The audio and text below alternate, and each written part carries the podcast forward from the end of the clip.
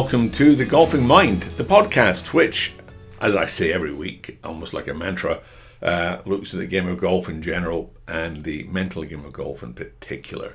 Uh, the mental side of golf I find so interesting. Uh, no one else seems to be that interested in doing anything with it. And I don't say that to uh, to uh, belittle the work I do or the work of sports psychologists, but it's an intangible. You know, if you go to the practice range, you hit balls, the putting green, you putt, the bunker, you play wedge shots.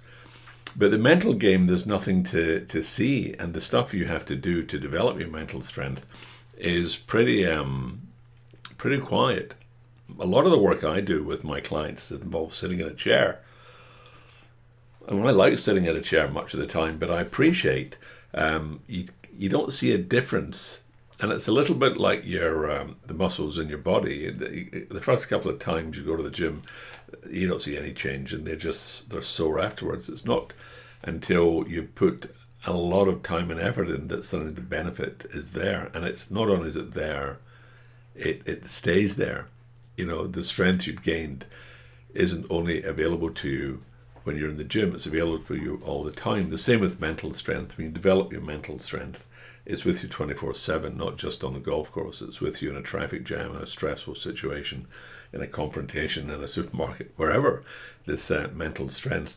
And yet we, we don't develop our mental strength. We kind of deep down inside kind of just assume we have it, or what we have is as much as we're going to get, and there's not much we can do about it, which is just not true. Simply not true. Um, however, this is about golf, and I'm not going to ramble on too much about sort of the um, the mind and what we can do to build it up because I think if you listen to the podcasts, I've shared probably everything I want to sort of, uh, or not share, tell you everything I know about the game. But today I wanted to look at something which um, fascinates me, and it's um, anger. It's, it's people who get mad. And uh, now we see it sadly in our society um, in road rage incidents and people in um, being abusive to staff in call centers. Uh, people are getting mad, and when people get angry, they often say, "Well, I can't help it. I was angry before I could consciously not be angry," and um, that's not strictly true. I mean, it's true for them, but it's not a reality of our lives. There's a moment before the the stim- between the stimulus and the anger uh, there's a moment now, it can be milliseconds, but if we were to be wise enough uh, to sort of use that gap to slow everything down, because I talk about this a lot, and a lot of sort of performance consultants will say the same thing slow down. Slow down, because when we slow down our thinking, we slow down our walking, we slow down our actions. We don't necessarily slow down our swing because we know not to. But being angry or being upset on a golf course, I can guarantee you will not make you play better. Oh, you might knock the next drive 40 yards further than normal, but that's a 1 in 20 shot.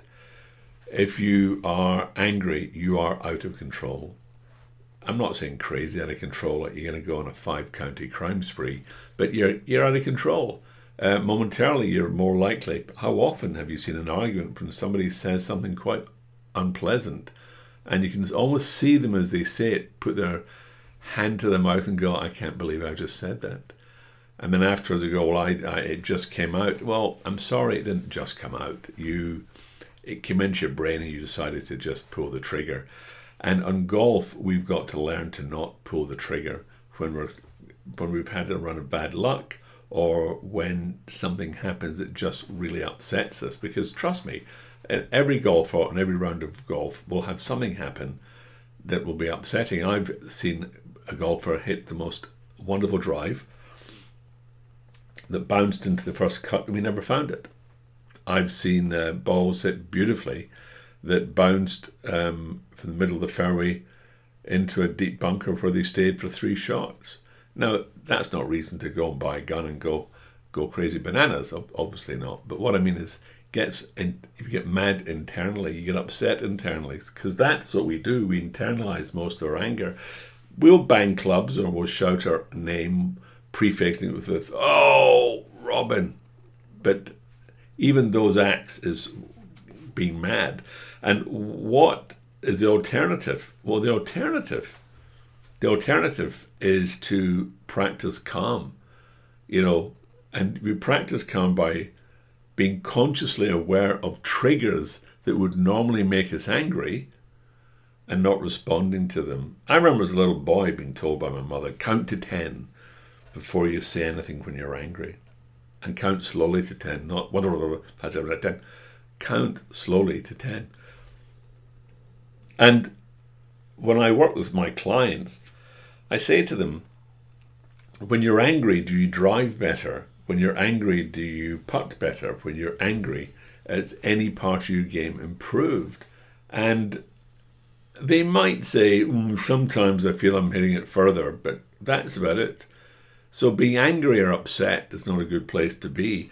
So what's the alternative? The alternative is to practice, and the key word here is practice being calm, not just on the golf course, but if you're in a supermarket store and suddenly the queue in front of you just really slows down, if you're caught in a bad traffic jam, if you're having a conversation at work with someone who's just being a pain in the ass, you know, that's a very good time to almost go into what I call observer mode. So rather than take everything very personally, just saying, oh, that's interesting what's going on around here. And in a sense, you become the observer. You become the watcher of what's happening and not the victim of what's happening. And many um, spiritual gurus talk about this concept of, you know, what is the concept when they say, when you say, I'm angry, who is the observer of the anger? Because anger doesn't observe itself. So when you say, I'm angry, um, there's a, a, a, there's part of you observing what's going on. and if we if we can be more aware of the observer, then we're less likely to feel the pain or feel the upset. The other thing we need to do is to uh, PMA, positive mental attitude. Now, this has been said so often, it's almost become a cliche, but it's, it's, it's worth noting that it's not just some cute mantra created by the copywriters at Disney that we need to be of a positive disposition. Um, the, the research and success indicates that people who have a positive, happy, joyful, optimistic state of mind are more likely to succeed than those who have a negative, you know, angry, miserable, anxious, depressed attitude. And these studies are the results of over 200 studies. Sorry, these findings are the results of over 200 studies uh, done in 2005 involving over 275,000 people. And it demonstrates that negative people look outside of themselves to events and achievements as landmarks of their accomplishments in order to make themselves happy. Let me put that another way. Their their happiness is conditional on events and achievements. So I will be happy if I'll be happy when. Positive people, on the other hand, do not make their good feelings conditional upon outside events or achievements. They live free of the fears and stresses that hold back those negative and angry individuals. So if your sort of sense of worth comes from events, external events, then and, th- and those events don't happen, you're going to get a bit, boo, why does it always happen to me? And, you know, it doesn't always happen to you. It might just feel that way. So if I can encourage you to be uh, of a more positive disposition uh, and don't get mad, you know, practice not getting mad. Practice it when in every situation where you think I'm getting angry here, go, no, I'm not going to get angry, you know. And then it become more of a habit. And do I get angry? You know, I was doing an interview once, and they said, "Oh, are you happy?" And I'm thinking, "Well, that's a good question," because I'd just written a book about happiness. I said, "Well, I I think um, I have more moments when I'm experiencing happiness than when I'm experiencing sadness. But you know, life is pendulum that goes both ways. So, and the, thinking for me is that you know our emotions, our choices are sometimes when things. In, so I'm not saying that just ignore your emotions. And there are some things like uh, my mother died some years ago. I'm deeply saddened. You know, so I couldn't not be deeply saddened by saying, "Oh, just choose not to be deeply saddened." But what you can do is just say, "Okay, accept that information and don't overreact. and Don't sort of um, start beating your chest and wailing like a banshee, um, because that's not going to help you." And the same true, I would say, on the golf course. So I hope, and I've rambled a little bit here because I've run over my time, but um, choose your outlook, choose not to get mad, and choose to be positive. Life's about choices, make good ones. Um, that's it for this week. And as always, if you're really keen to learn more or develop your mental game, go to the website siegergolf.com where there's a free, that's right, free of charge, no costs, nada, zip, zero, free lesson. And if you like it, there are 12 more, which you'll have to pay for, but that's all on the site.